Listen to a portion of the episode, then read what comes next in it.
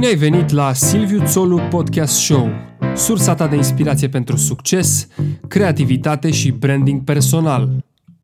Cred că un fotograf foarte bun astăzi este un om care, într-un fel sau altul, a aflat foarte multe lucruri și știe să le folosească în, în interesul lui. Deci e vorba despre cultura asta generală, despre cuvântul ăsta des auzit, anume citiți. nu de pe hârtie, nu e obligatoriu, de oriunde. Salutare, salutare! Am revenit la Silviu Țolu Podcast Show și în episodul cu numărul 21, sau primul episod al celui de-al doilea sezon, îi facem o vizită în studio fotografului Alex Gâlmeanu. Mai mult decât volumul său de muncă, autenticitatea și calitatea fotografiilor, precum și inițiativele sale artistice, îl recomandă pe Alex Gâlmeanu drept unul dintre cei mai de succes fotografi români și, așa cum l-am cunoscut și eu, un om extrem de pasionat de munca sa. În acest episod, Alex îmi povestește despre cum l-a ajutat fotografia să depășească anumite inhibiții sociale și să-i dea un rost, de ce îi plac orașele aglomerate și ce anume îl inspiră, despre proiectele lui secundare, în special despre muzeul de fotografie, dar și multe subiecte adiacente. Este o discuție amplă, dar deloc plictisitoare și sper să vă bucurați de episodul de astăzi. Te salut, Alex. Îți mulțumesc pentru timp. Salut, salut. Eu mulțumesc de invitație. Prima noastră interacțiune a fost acum ceva timp uh, la o ședință foto pentru GQ, nu? Da. Da. Da, pe vremea când existau reviste de bărbați în România. Exact, exact. Și de atunci uh, n-am apucat să lucrăm propriu zis de la interacțiunea aia. Însă ne-am mai văzut în oraș pe la cafenele, nu? Avem un lucru pe care trebuie să reparăm. Exact. Vreau să încep prin a te întreba ce-ți doreai tu să devii atunci când erai mic? Am văzut un, um, un film. Adică, în general, uh, foarte multe copilării au fost influențate de filme. Am observat eu așa, cel puțin la în zona asta de oraș. Uh, îmi aduc aminte de o seară, uh, după ce am văzut un film, filmul se numea Călărețul Electric. Uh, nu mai știu cine juca în el, dar chiar așa se numește, adică dacă îi dai un search pe Google îl găsești. În care, evident, era vorba de un călăreț și uh, ăsta nu era neapărat electric, dar avea o haină plină cu becuri, becuri aprinse. Haina lui, uh, mă rog, reprezenta așa o chestie de spectacol, de show, de nu știu ce, și um, se întâmpla să fie echipată mă ca un pom de Crăciun, cu foarte multe becuri, așa. Și um, m-a fascinat haina aia. Uh, în seara aia, în seara în care am ajuns acasă, după ce am văzut filmul, am aflat, sigur, fiind foarte copil și neînțelegând prea mult ce înseamnă lucrul ăsta, uh, ce meserie are tatăl meu. Am aflat că tatăl meu este regizor de film documentar. Evident că el era regizor de film, de film documentar cu mult înainte să mă nasc eu și să aflu eu că el e regizor de film documentar, dar uh, maica mea mi-a spus și tai că tu face filme. Și m-am dus la el rugându-l că să mai facă încă o dată călărețul electric pentru că vreau neapărat haina aia. E, cred că a fost, uh, a fost momentul în care m-a interesat un pic sigur, vorbim de o vârstă din asta, nu știu, poate aveam 5 ani, poate aveam 6 ani, dar probabil că uh, s-au, uh, s-au sădit niște lucruri acolo legate de cum se face un film, cum ar fi să faci film, ce înseamnă să faci un film. Și uh, știu că de atunci, sigur, progresiv, așa cu uh, un început foarte timid, uh, i-am urmărit foarte atent uh, munca tatălui meu. Uh, am fost cu el la Sahia Film, lucra atunci, am fost cu el la Buftea, încercam să văd tot felul de tehnologii și tot felul de tehnici și încercam să-i urmăresc pe toți oamenii pe care îi întâlneam în contextul ăsta. Uh, dar se pare că m-a atras destul de mult, uh, hai să zicem, tehnica. Adică foarte, foarte, foarte rapid m-am simțit mai, uh, mai apropiat de fotografie. Ne excluzând regia din, uh, din viața mea. Nu sunt un regizor de film, evident, sunt un fotograf, dar uh, acum lucrurile se întrepătrund în, uh, hai să zicem, arta, societatea asta modernă în care ne aflăm, să faci mai multe meserii deodată este, este foarte obișnuit. Știi? Ai fotograf care în același timp poate să fie și DOP, în sensul că filmează. Uh, la-ți regiza, până la a-ți regiza pro, propriile proiecte e doar un pas foarte mic. Cumva asta a fost, uh, asta a fost copilăria mea, așa hai să zicem că mi-am ales meseria, văzând un film și uitându-mă foarte aproape la da. părinții mei. Ai avut un moment în care ai spus uh, asta vreau să fac pentru tot restul vieții sau știu că vreau să, să construiesc o carieră în fotogra- fotografie sau a fost exact cum ai sugerat ceva treptat, așa știi, s-a întâmplat Adică, da. nu știu, te-ai trezit în liceu și ai zis, nu, eu vreau să, să cred mă că, Cred că am avut mai multe, mai multe uh, etape, așa, acum, știi, judecându-le de, de aici după atâta timp, etape relevante în, uh, în, uh, în cariera mea. Cele mai multe dintre ele au fost foarte banale, adică uh, imaginează-ți că fotografia mi-a dat un rost din ăsta imediat. În copilăria mea eu n-am fost uh, genul de copil foarte exuberant, foarte social, foarte nu știu ce, am fost mai degrabă retras, întotdeauna defazat, dacă trebuia să intru cu cineva în vorbă, se întâmpla să fie o foarte mare problemă, cu toate că îmi doream lucrul ăsta. Dacă ajungeam pe la petreceri, îmi doream să ajung la petreceri, dar abar n-aveam ce să fac acolo, eram fraierul ăla care stătea într-un colț și se uită la toată lumea până uh, venea dimineața. Uh, cumva, în, uh, în contextul ăla, faptul că știam să fac fotografii, știam încă din, uh, din școala generală. Mi-am fotografiat colegii la serbarea de clasa 7 și clasa 8 sigur, așa cum puteam să fotografiez eu atunci.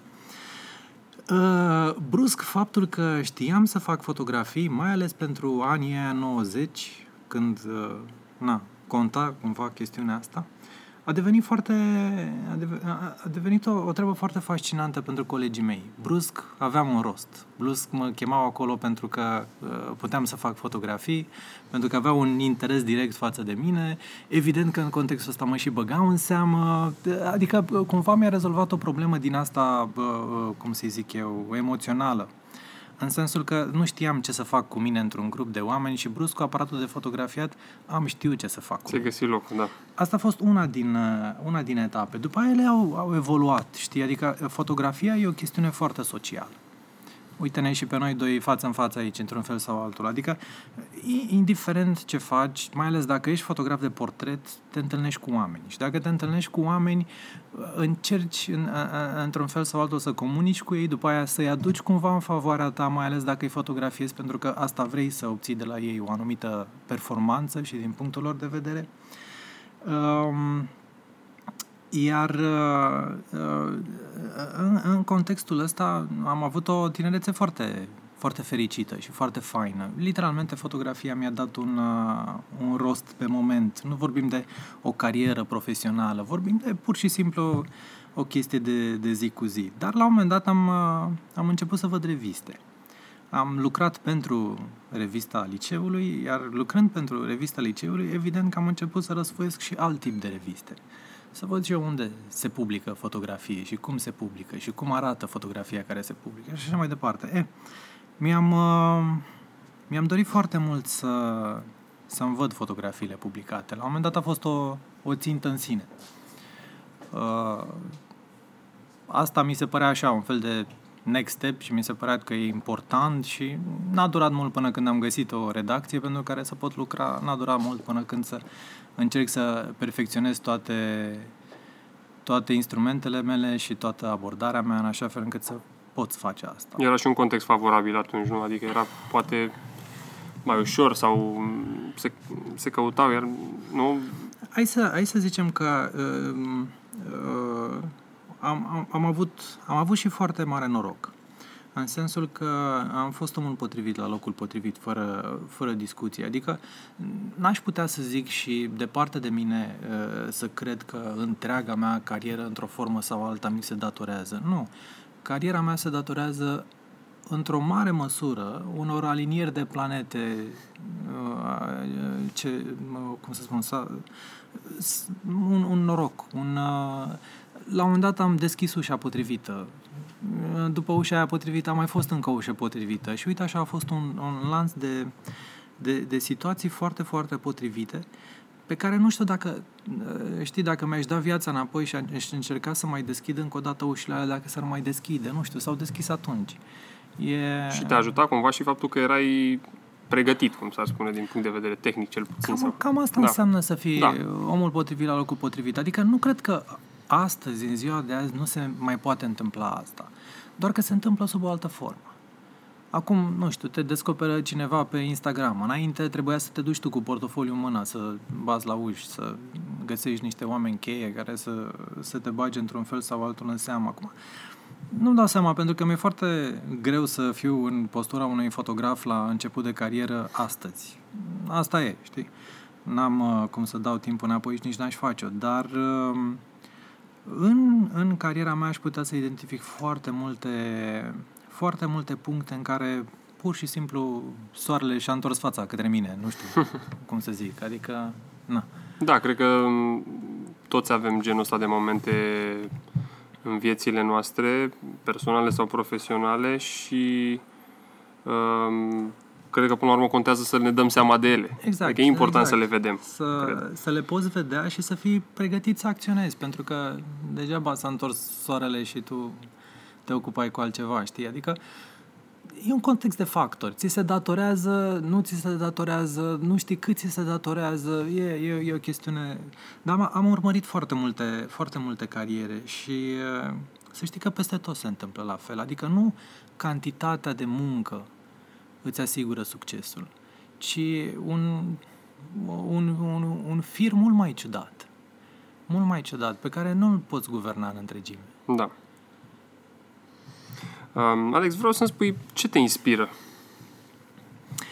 Uh, o să fiu destul de, uh, cum să zic eu, uh, evident aici. Uh, oamenii. Oamenii, mă inspiră oamenii. Uh, îmi place foarte mult să, să merg în, în locuri în care există oameni. Nu-mi prea place să merg pe străzi pustii, pustii, îmi place să merg prin aglomerație. Îmi plac orașele aglomerate. Uh, îmi, îmi place în general uh, spectacolul ăsta al vieții. Nu cred că reușesc să-l înregistrez și să-l uh, uh, captez în aparatul de fotografiat așa cum ar trebui. Lucrez, lucrez la, la chestiunea asta. Dar, O faci mai uh, bine decât uh, majoritatea dintre nu noi. știu acum. Na, depinde. Probabil că nici măcar nu putem spune aici acum dacă e bine sau nu. Probabil că se va putea spune după o perioadă de timp când ori nu vom mai fi, ori vom fi, dar nu vom mai fi atât de relevanți. Asta e.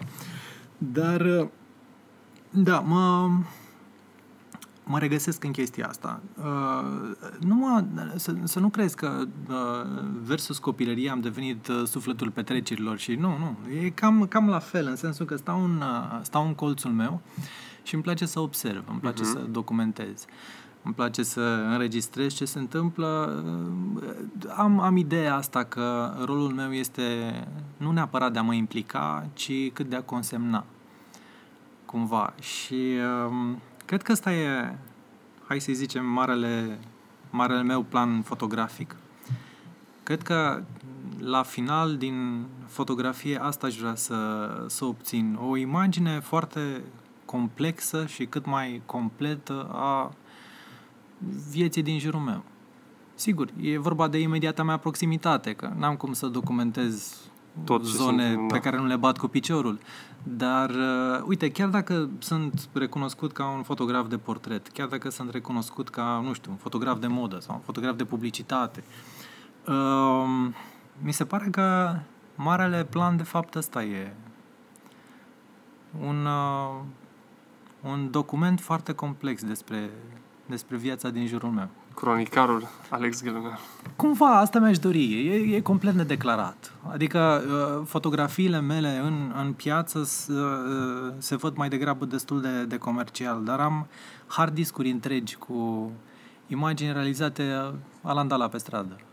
Da, și oricum și faci, faci și alte chestii de genul uh, fotografiilor zilnice de care poate nu știe toată lumea. Știu că ai mai dat și interviuri despre asta, dar Sunt tot felul de, sunt tot felul de experimente. Îmi place destul de mult să, să mă joc cu lucruri. Nu fac cât ar trebui, recunosc. Adică dosarul de idei e foarte gros, dosarul de idei realizate e foarte subțire. Da, e, e greu să, să te ții de lucruri în contextul actual. Uh, dar eu te felicit pentru că tu o faci destul de bine. Probabil mai, mai bine decât mulți dintre noi. Am, uh, am citit o statistică. Nu știu cât e de adevărată, dar uh, mi-am asumat-o așa. Am, am înțeles că toată viața oamenii realizează în jur de 2% din tot ce își propun. Și atunci încerc să-mi propun foarte multe, ca la 2% să conteze cumva, știi? Da, da, da, da, exact. Bună, bună idee. Ce înseamnă creativitatea pentru tine? Uh, e, e o întrebare foarte, foarte dificilă într-un fel sau altul și intră în categoria întrebărilor ăstora primordiale, știi, de genul ce este arta sau ce este viața sau ce e fericirea sau... Uh, creativitatea, nu știu, mi-e foarte greu să-i dau o, o definiție acum pe loc. Uh, nici nu mi-am pus problema să, să-i, să-i dau o definiție și cred că uh, treaba omului creativ nu e neapărat să fie creativ conștient. Adică e o chestiune care ar trebui să funcționeze așa ca respirația, ca, știi? Dar crezi că toată lumea poate fi creativă? Da. Da, cred absolut că toată lumea poate fi creativă și cred absolut că toată lumea poate face, de exemplu, artă. Deci nu e o chestie cu care te naști neapărat. Nu, nu, nu. E... Adică, uh, uh, uh, cum să zic, poate, poate te naști cu un anumit talent. Poate te naști cu, uh, uh, cum să spun, o anumită chestie deosebită ce iese într-un fel sau altul în față în, în, în, în societate, dar uh, exercițiul creativității cred că poate fi făcut oricum, oricând și oriunde. Uh, nu, nu cred că uh, există domeniu, indiferent cât de plictisitor l-ai putea, l-ai putea uh, numi sau identifica, în care să nu existe creativitate. Știi? Adică mie mi se pare că există poate exista extrem de multă creativitate și în contabilitate, dacă vrei, și în, nu știu, măturat strada, și în, adică mie mi se pare, mi se pare că e un uh, uh, cuvântul artist, de exemplu. Uh, mi se pare că e de, de cele mai multe ori termenul ăsta mi se pare că e, e foarte greșit folosit. Adică brusc separă niște, niște ape, brusc unii sunt artiști, alții nu. Nu există așa ceva. Da, poți să fii și medic și să fii artist, să faci nu lucrurile. Așa ceva. Da, creativitate există în absolut orice domeniu. Poate că hai să-i spunem, uh, uh, o, o formă de a defini creativitatea este să, să încerci să aduci un lucru nou în domeniul în care activezi. Nu vorbesc de un lucru grandios nou, vorbesc de o virgulă acolo, pentru că la nivelul ăsta se lucrează astăzi. Nu mai poți să mai schimbi radical un domeniu da. din temelii. S-au, s-au Dar făcut toate. să existe contribuția ta acolo, să existe nu știu, o formă de gând, să nu fie doar o, o, o, o chestiune repetitivă, știi? Imitativă. Poate că asta ar fi o, o variantă, dar, repet, mi-e foarte, mi-e foarte greu să, să definesc un concept atât de... Sigur, aș putea să zic în 2-3 mișcări ce zice toată lumea, dar, de fapt, dacă vrei să-l um, tratezi cu toată seriozitatea, e un termen foarte complex. E un termen foarte complex este. și are mii de fețe din care, și mii de unghiuri din care poate fi văzut și analizat. Sunt de acord. Ai o anume rutină sau anumite obiceiuri uh, care te ajută să fii productiv sau creativ, că tot am vorbit de creativitate? Um, nu știu dacă am, uh, dacă am o anumită rutină, uh, cât... Uh, Nu știu, când, când zici rutină, ar trebui să fie așa o chestiune. Te trezești la o anumită oră dimineața, te uiți spre nord 3 secunde și după aia... Îți faci cafeaua, da, exact, te îți faci mail o cruce, să rupi pământul și rupi un fir de iarbă și te duci pe teren. Uh, nu, nu știu dacă am chestia asta. Nu știu dacă am chestia asta. La mine, hai să zicem, forma asta de creativitate, mie mi se pare un cuvânt prea mare, adică eu nu sunt foarte mulțumit. Puteam mult mai mult și încă cred că pot mult mai mult. Dar să zicem, nivelul ăsta de creativitate la care zice lumea că am ajuns, uh, cred eu că se datorează faptului că sunt foarte curios. În sensul că îmi, îmi bag nasul și mintea în foarte multe lucruri, multe ce nu au nicio legătură cu domeniul meu de activitate, încerc să văd cum funcționează și încerc să văd cum le pot folosi în avantajul meu. E... A, asta poate, poate fi o... Dar nu vezi că nu e o rutină. E cum te trezești, cum găsești. Sunt foarte curios. Sunt foarte curios să aflu de cum funcționează lucrurile, de cum funcționează ideile, de cum funcționează anumite mecanisme, fie ele și de natură emoțională sau spirituală sau mai știu eu ce. Adică mă... De chestiunea asta sper să nu să nu scap niciodată cu ghilimele de rigoare, să nu renunț niciodată la ideea de a fi curios. Mi se pare că e, e rădăcina mea.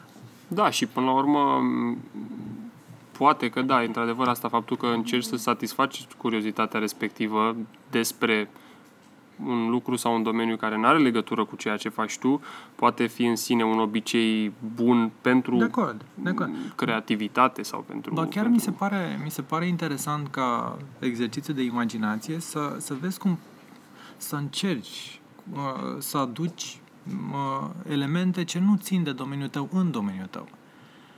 Adică mi-aș dori să pot folosi în fotografie lucruri din domenii ce n-au nicio treabă cu fotografia și să încerc să le aduc aici să văd cum le pot transforma într-un uh, experiment fotografic.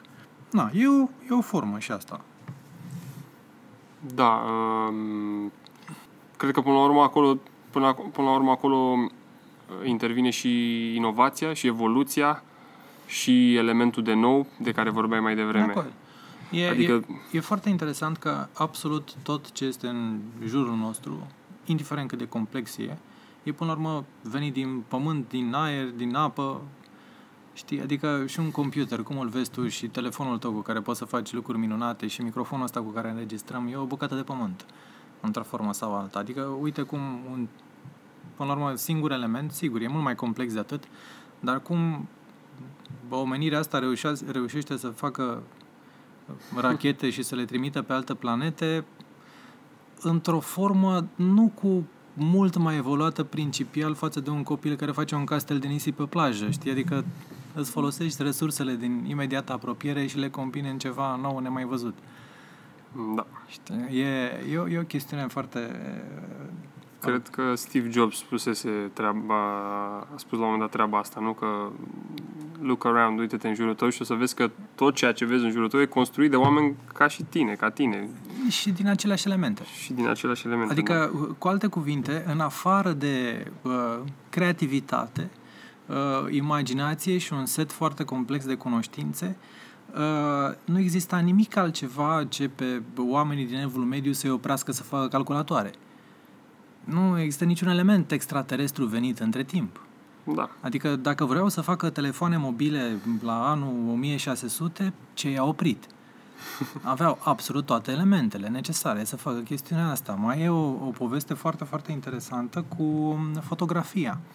Nu știu dacă știi, dar absolut toate elementele necesare inventării fotografiei existau cu 800 de ani înainte de inventarea fotografiei.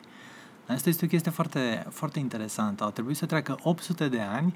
Sigur, marele breakthrough în fotografie, de fapt, n-a fost revelarea fotografiei, ci fixarea fotografiei. Ei reușeau să obțină o imagine, dar pentru o perioadă foarte scurtă de timp. Se disipa foarte repede.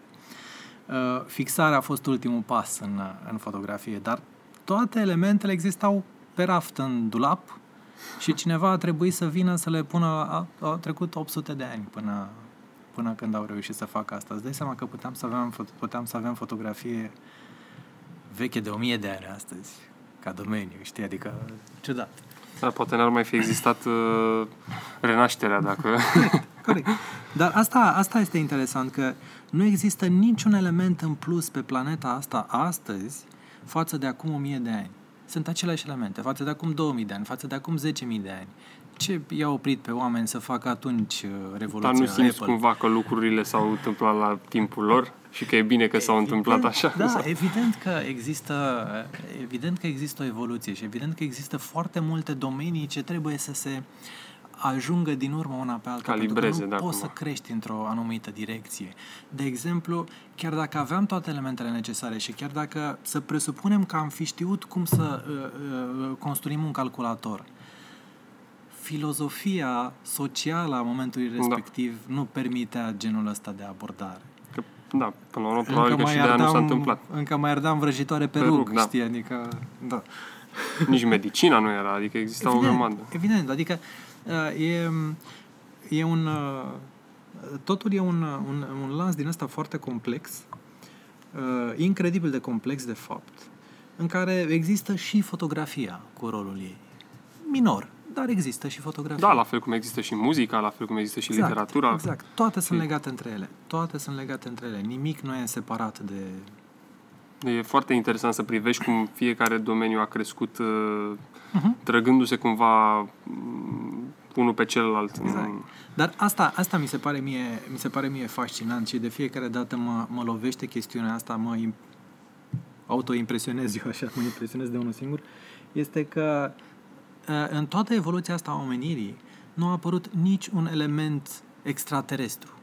Toate elementele sunt terestre într-o formă sau alta. Adică e aceeași poveste, uh, um, uh, cum se cheamă, adusă în față la nesfârșit. Ai aceleași elemente pe care reușești cumva să le, să le combini într-o formă nouă. Da, e, e un lucru la care cred că ar trebui să ne gândim mai mult. um, ce sfaturi ai da tinerilor care visează să urmeze o carieră în fotografie sau în alte domenii mm, creative, ca să nu zic artistice? Uh, cred că uh, revin la acea, acea idee a curiozității.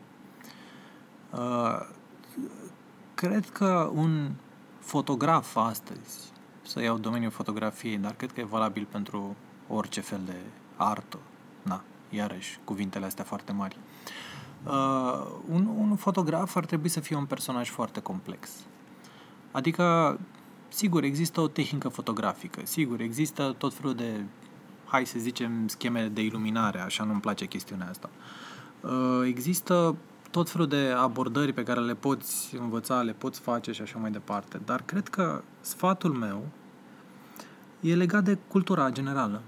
E legat de, de aflat, de căutat, de citit, nu vorbesc de cititul ăla pe care îl laudă toată lumea, vai, n-ai mai deschis și tu o carte. Nu, poți să citești și pe telefon. Articole, da, de, Da, adică e, e vorba de informație, e vorba de uh, să te pui în situația de a culege foarte multe informații și de a le folosi după aia în, uh, în etape ulterioare. Cred că, cred că asta ar fi. Cred că un fotograf foarte bun astăzi este un om care într-un fel sau altul a aflat foarte multe lucruri și știe să le folosească în, uh, în interesul lui. Deci e, e vorba despre cultura asta generală, despre cuvântul ăsta des auzit, anume citiți. nu de pe hârtie, nu e obligatoriu, de oriunde. Da, sunt de acord. M- m-am gândit că am fost săptămâna trecută la o conferință despre creativitate, uh, unde a vorbit un uh, domn uh, neurochirurg despre f- uh, frică și mecanismele fricii în, uh, în industria de advertising cumva și cum se foloseau ele. Și exact asta spunea și el uh, că până la urmă, adică chiar dacă sună puțin ca un clișeu, încearcă să-ți lărgești mereu orizonturile, cumva în procesul ăsta ca, capeți și elementele alea de care ai nevoie pentru a fi creativ Exact. sau pentru a fi... Uh, Sunt, uh, sunt convins de asta. Adică creativitatea nu poate veni din... Culmea e că uh, s-ar putea să devii un fotograf mai bun dacă îți cauți informațiile în alte medii. alte medii. Da? Da, da, da. Da, adică nu, nu, nu cred că poți să devii fotograf mai bun răsfoind tone de reviste de modă, de exemplu. Adică nu, nu mi se pare că... Da, probabil că funcționează până la un punct. Da, Care adică nu înveți mi o se pare că asta încadratură, o e... chestie. Da, că asta... Sigur, ar trebui să faci și asta, pentru că trebuie să afli cam unde e domeniul în care vrei să activezi în momentul actual, cam ce înseamnă modern, cam ce înseamnă... Adică, na, să vezi măcar niște trenduri, să poți Da. să înțelegi uh, uh, unde, unde te așezi, dar uh, sau să poți înțelege ce să nu faci, de exemplu, și asta e, e foarte adevărat. Dar cred că ar trebui căutat și mai departe. De și mai departe. Așa e. Uh, povestește puțin despre Muzeul de Fotografie. Muzeul de Fotografie este, mm, nu este un muzeu. E, este un, um, hai să zicem, ba este un muzeu. Este un muzeu, dar este un muzeu privat din toate punctele de vedere.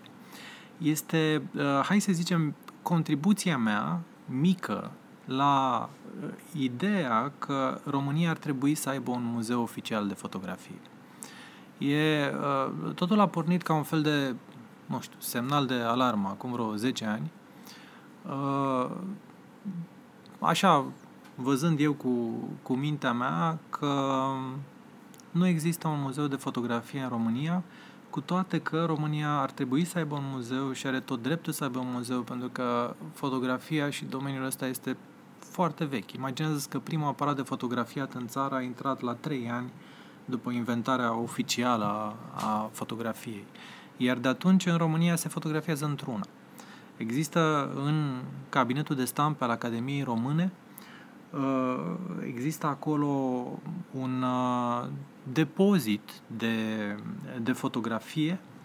Uh, sunt 600 de mii, din câte am înțeles, de, de fotografii pe care puțini oameni le-au văzut, câțiva cercetători.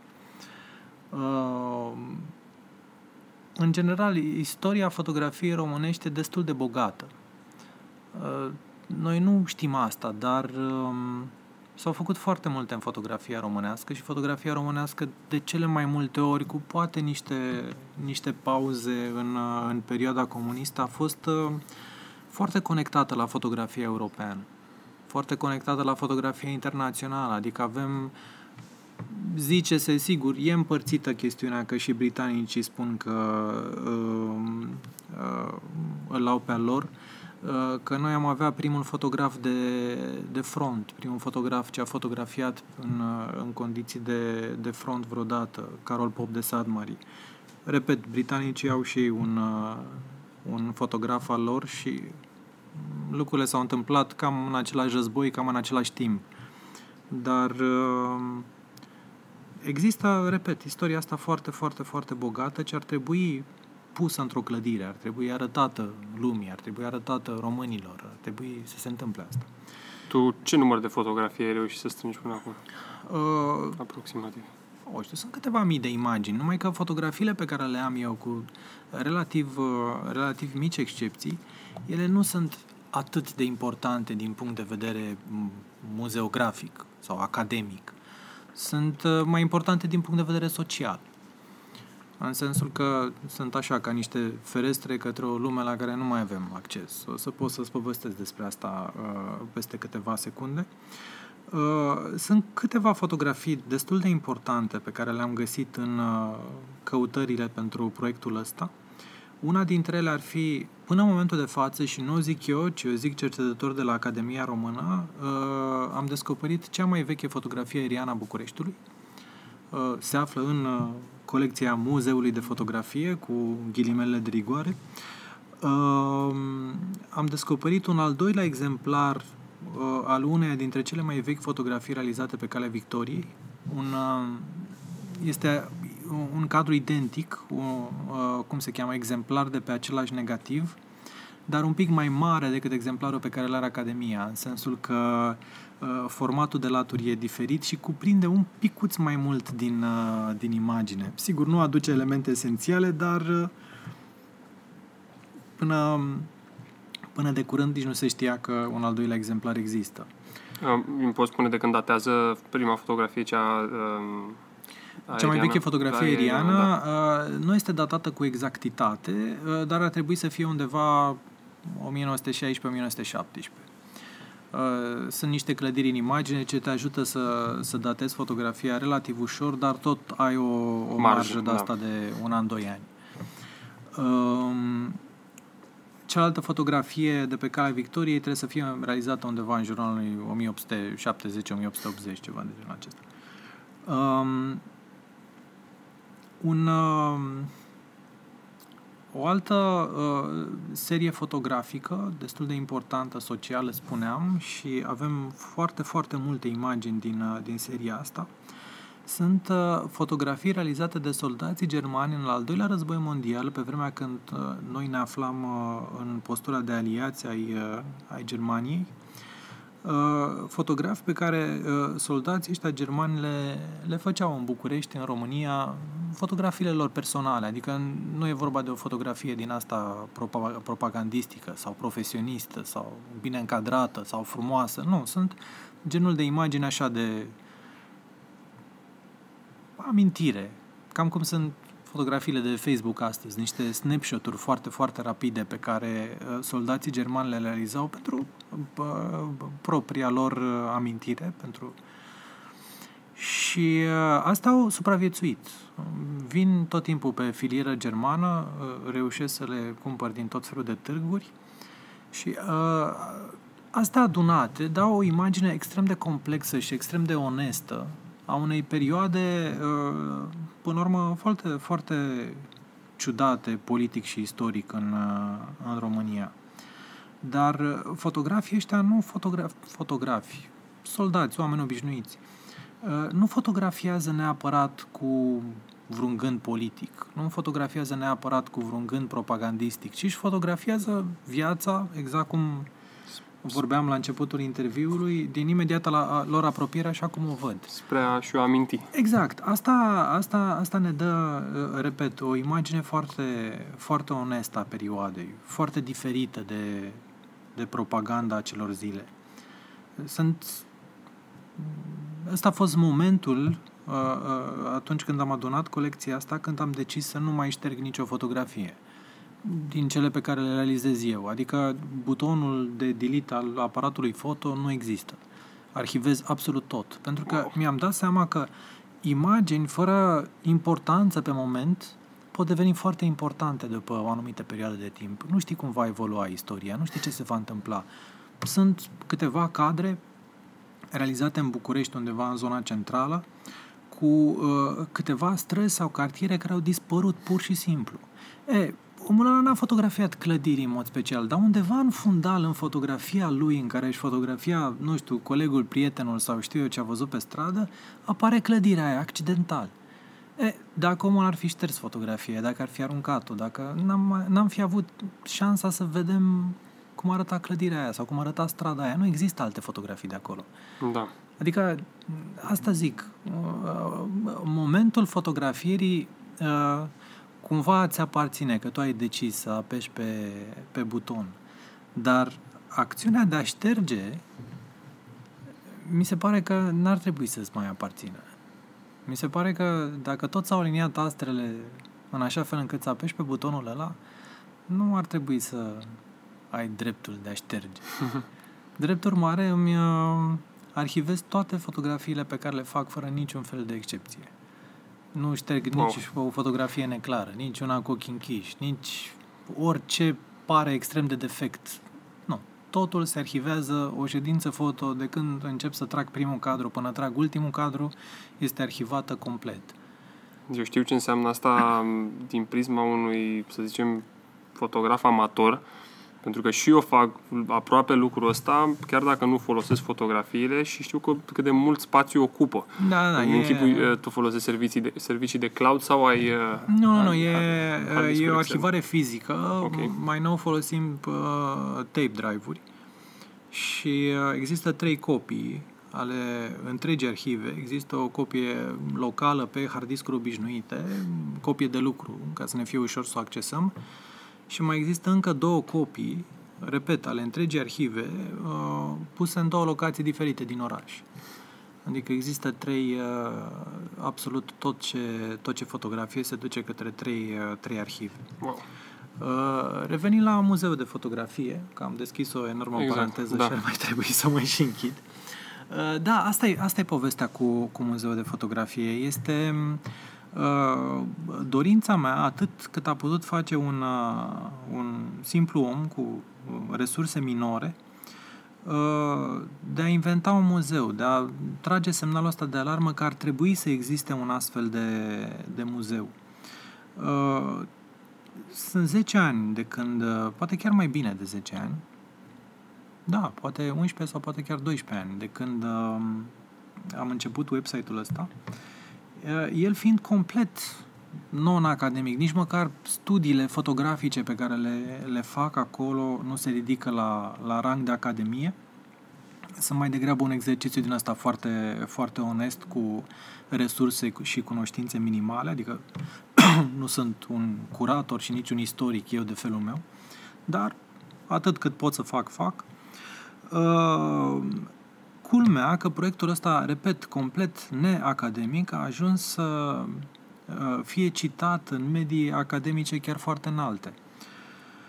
Uh, am avut șansa asta să descoperim fotografii uh, nemai văzute până acum, să umplem niște goluri din astea sociale uh, ce existau, adică perioada anilor 50, perioada anilor 60, e foarte rar fotografiată și din context politic și din context social. Probabil că uh, imediat după război oamenilor numai de fotografii nu le da? aveau alte probleme mult mai importante pe cap. Dar uh, e o perioadă foarte rar fotografiată și să găsești fotografii din perioada respectivă și să umpli golurile astea în uh, conștiința socială e ceva nemai văzut și cu un succes la public teribil, în sensul că sunt uh, cele mai vizualizate articole pe care le, le fac, le facem acolo, că la un moment dat lucrăm mai mulți, lucrăm mai mulți oameni, nu neapărat pentru a scrie, dar sunt niște procese de scanare, sunt niște tot felul de procese din astea fotografice pe care nu le fac singur. Sigur, nu-ți imagina că suntem ca la muzeu, ci suntem o mână de oameni din studioul meu foto ce participăm cu toții și la proiectul ăsta. Mi se pare, da, mi se pare admirabil că e, e exact ideea de a prezerva cumva o, nu neapărat o artă, dar o, o perioadă, cum ai spus și tu, care altfel n-ar rezista. Adică, știi, când auzi povești despre o clădire sau, nu știu, mi-aduc aminte, mă duc când am citit o biografie a unui um, uh, cafengiu, uh, Florescu exact. sau... Exact, exact. Și vorbea despre un cartier pe care nu l-am văzut niciodată. Nu știu cum arată, poate mi-ar putea spune părinții mei câte ceva despre el. În schimb, uh, iar lucrurile astea sunt total subiective, pentru că sunt uh, niște amintiri exact. care au exact. fost trecute prin filtrele proprii. În schimb, o fotografie e reală, e... Ai, uh, ai sentimentul ăsta cumva de, de, nu știu, siguranță, de...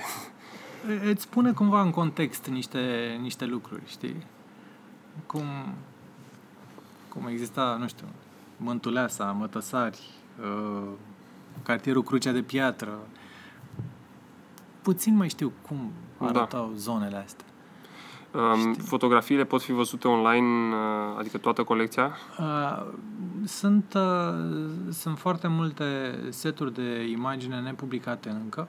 Cele publicate, evident, se pot vedea pe muzeudefotografie.ro uh, și pe măsură ce există timp, uh, ultimul articol e foarte, foarte interesant. Culmea e că a venit de la un, uh, un cititor de-al, de-al muzeului, uh, mi-a trimis un mesaj că a descoperit într-un pod, nu el neapărat, ci cu ajutorul unui prieten, uh, niște negative, plan film. Asta nu sunt pe rolă, sunt așa ca foile puse una peste alta.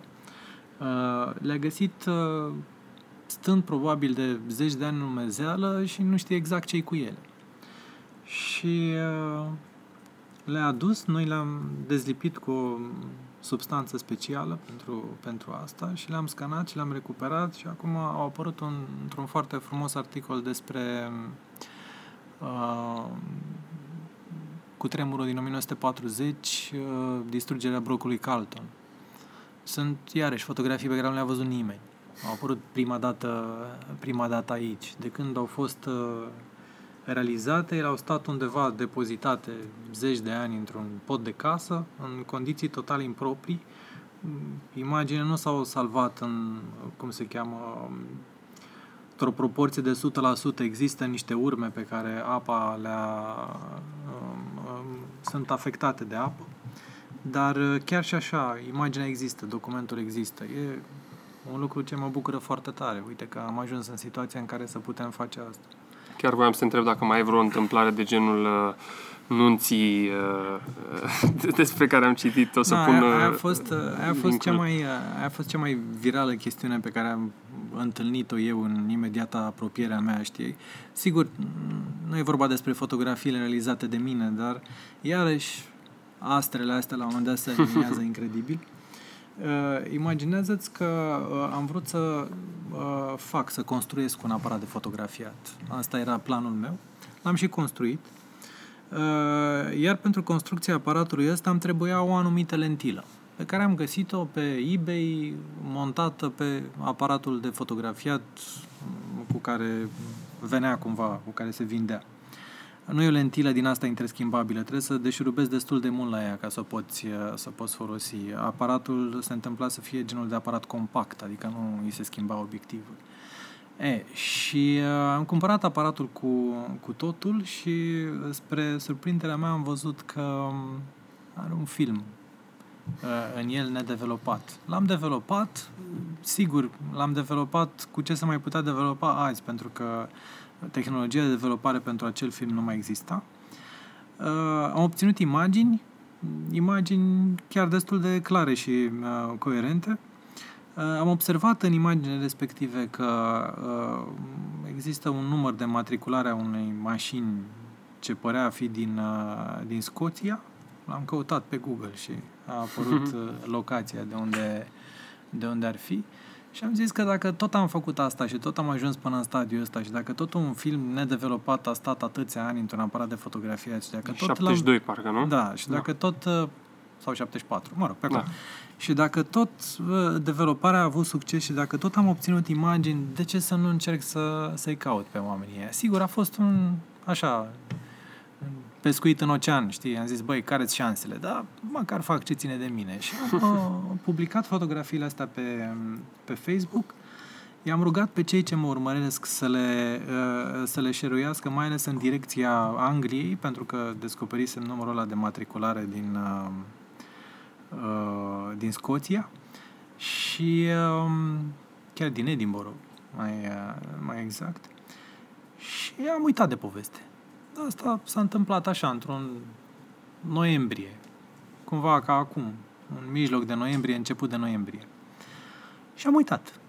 Până când, într-o, într-o zi, mă aflam într-o cafenea, scriam niște e mail primesc un telefon de la un număr necunoscut, număr de Anglia, și uh, evident răspund, un domn de acolo se prezintă, îmi spune că este ziarist la Daily Mail, că a văzut povestea mea uh, pe, pe Facebook și se pare foarte interesantă și că ar vrea să uh, propună materialul ăsta uh, ziarului cu mențiunea că cei de la ziar, probabil redacția sau, uh, na, depinde ce departamente sunt acolo, vor decide dacă știrea chiar va intra sau nu. Da. El a presupus că va intra o, nu știu, știre de mm, subsol, de ultimă pagină. Nu, a intrat fix pe prima pagină, fix capul de afiș al, uh, al ziarului în perioada respectivă, iar asta a transformat totul într-un uh, într-un vârtej enorm. Poți, să, poți să-ți imaginezi că două, aproape trei zile, uh, 1 decembrie, 2 decembrie și 3 decembrie, știu foarte clar de 1 și 2 decembrie, pentru că au fost zile libere și am avut timp să mă ocup de asta, am uh, dat în jur de 20 de declarații uh, diverselor entități de presă din, uh, din Anglia. La un moment dat știrea asta a mers pe un hyper heavy rotation uh, în, uh, în toată Anglia. Uh, a ajuns la BBC. BBC-ul cu resursele pe care le are a intrat pe fir. Prima dată BBC Radio, după aia chiar și, uh, și televiziunea. Um, și i-au găsit pe oameni. Cei de la BBC i-au găsit până la urmă. După ce i-au găsit, am mai urmat încă o lung șir de declarații și... Mă rog, a fost așa foarte... Foarte straniu. Foarte, foarte straniu. O să pun întreaga poveste din... um, Cred că ai mai acordat un interviu, nu? În care ai povestit. Da. da, da, da e... O să, o să urc pe...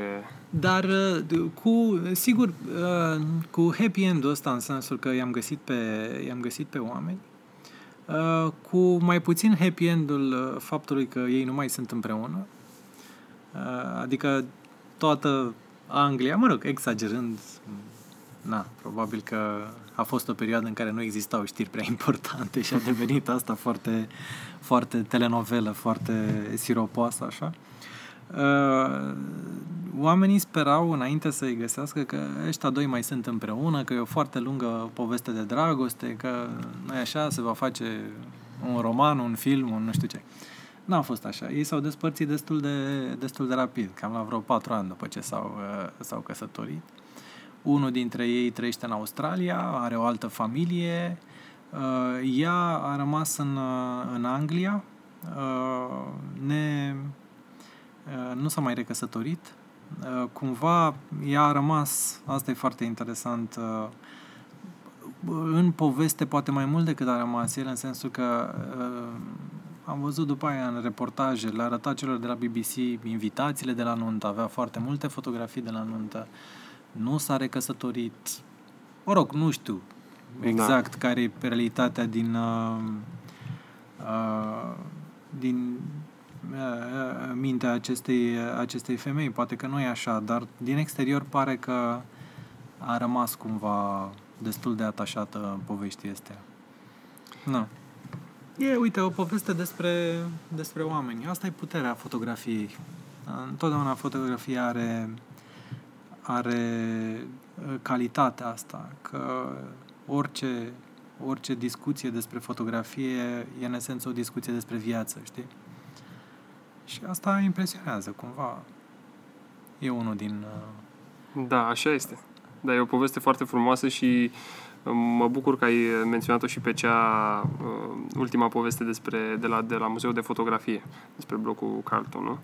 Uh, o să pun resursele pe silviutolu.com atunci când urcă podcastul și linkurile okay. unde cei ascultătorii pot, te pot urmări, în fine, și pot găsi mai multe informații. Okay. Vreau să te întreb, uh, pentru că e o temă recurentă la, la podcastul meu, uh, ce înseamnă succesul pentru tine? Ce înseamnă să ai succes, să fii de succes? Iarăși, întrebări filozofice. uh, cred că am, am găsit așa o... Acum, sigur, există un succes personal și există un succes din asta social, știi? Succesul personal e să îți trăiești iluzia ta despre faptul că ești fericit și ți-e bine.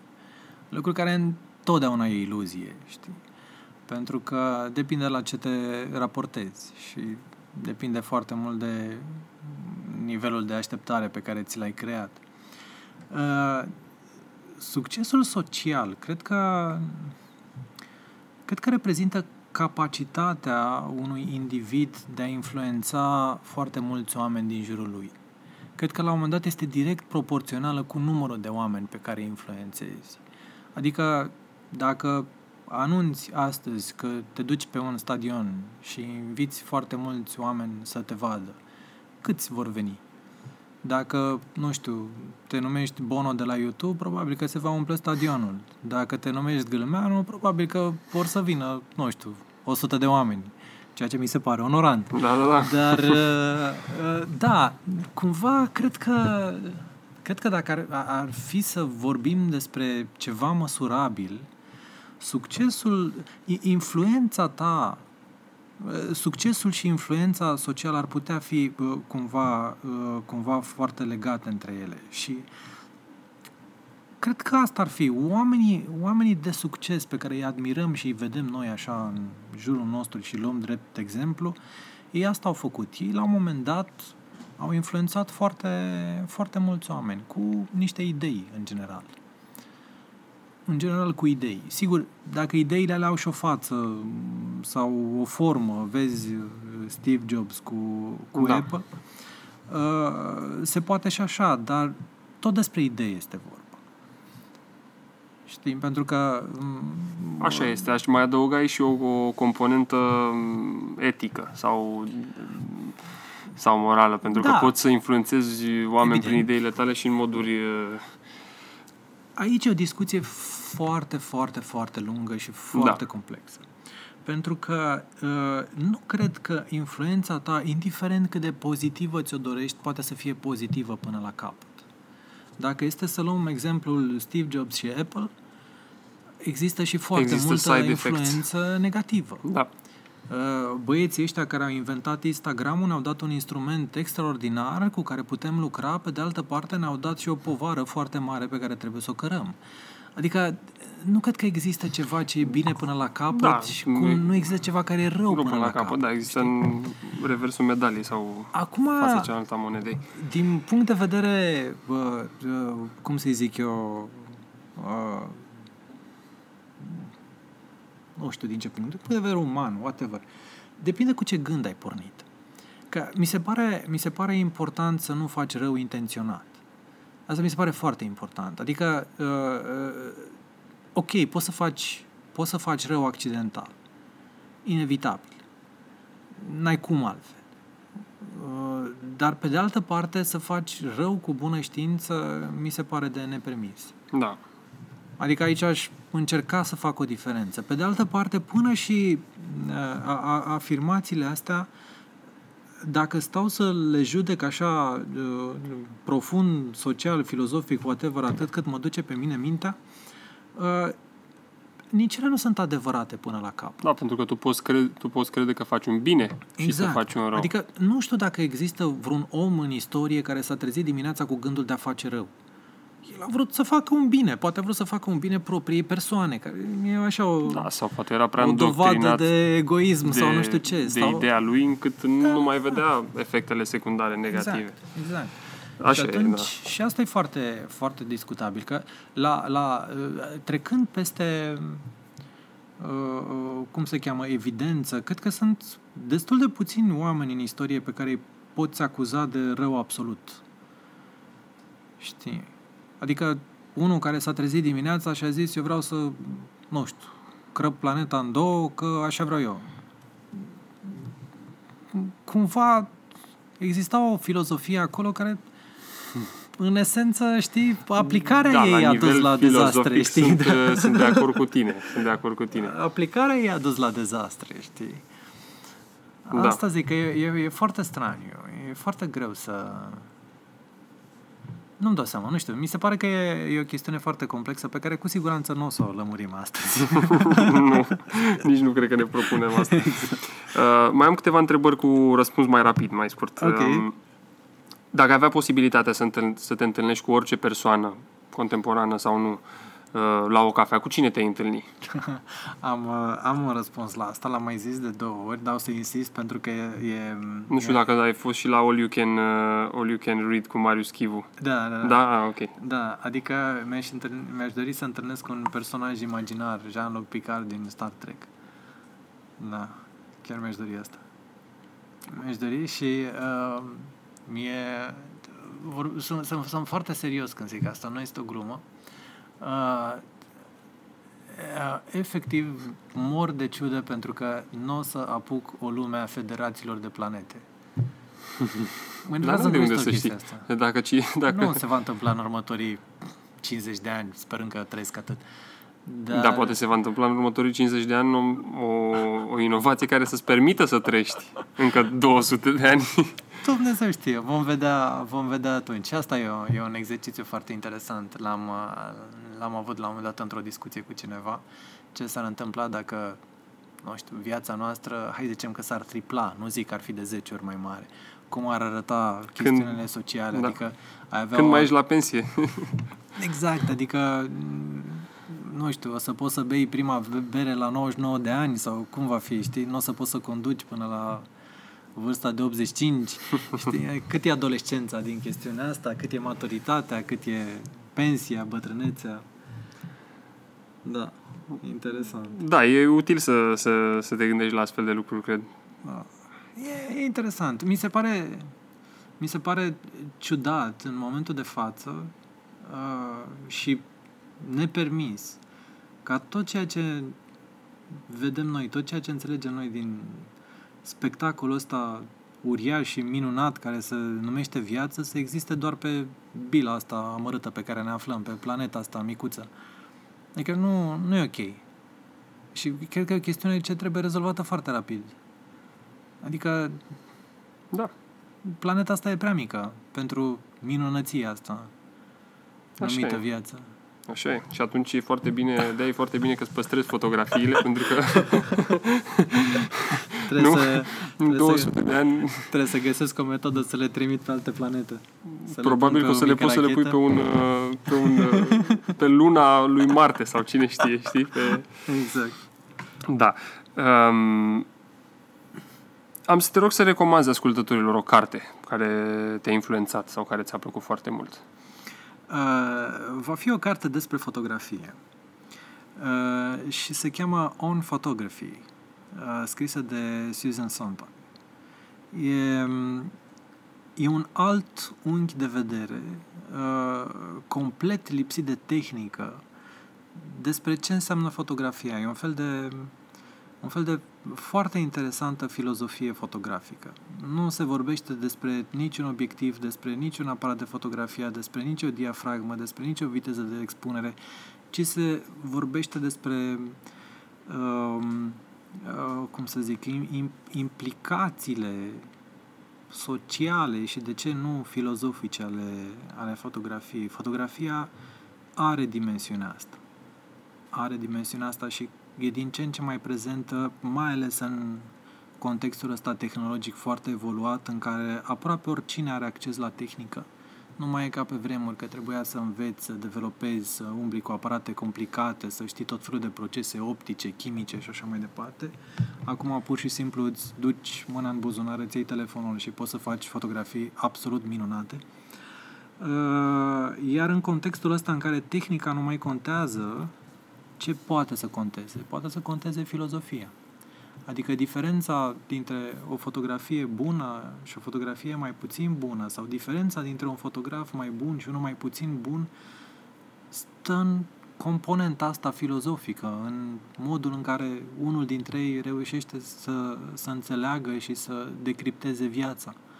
Da. E, e mult mai simplu și mult mai complex în același timp.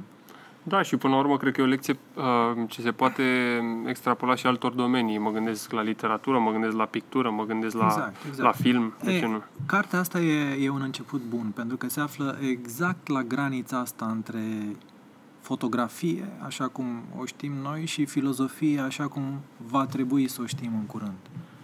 O să, o să o caut și o să, Da, e o să o foarte citesc. Um, documentezi în permanență orașul și oamenii din el. Dacă ai putea pune un afiș oriunde în București, unde l-ai pune și ce îi scrie pe el? Afiș. Da, un, Uh, un billboard.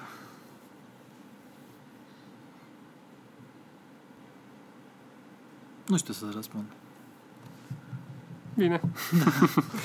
Nu știu, a- aș putea să inventez ceva, da? Și inventa ceva. Ok. Da. Te mai gândești, îmi scrii dacă îți vine vreo idee și eu adaug. Uh, ultima chestie este ceva ce ai vrea să promovezi la Silviu Țolu Podcast Show. Uh, Ah. poate fi un proiect de altă, o idee, o, orice. Aș vrea să promovez ideea asta că ar trebui să avem un muzeu de fotografie în România. Adică îmi stă cel mai des pe limbă și îmi e cel mai la îndemână să, să o spun. Cred că, cred că aș fi foarte, foarte încântat să văd că se întâmplă asta și să pot ajuta cu resursele de care dispun la, la o astfel de instituție. Dar uh, asta aș vrea.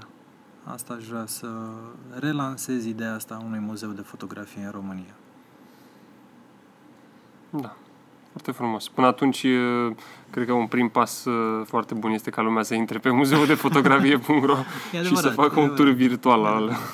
Adică, uh, dacă există public, sunt convins că va exista și instituția. Așa e. Alex, îți mulțumesc uh, mult. Uh, Abia aștept să public uh, episodul Eu îți mulțumesc. uh, și sper să ne revedem curând. De acord. Salut!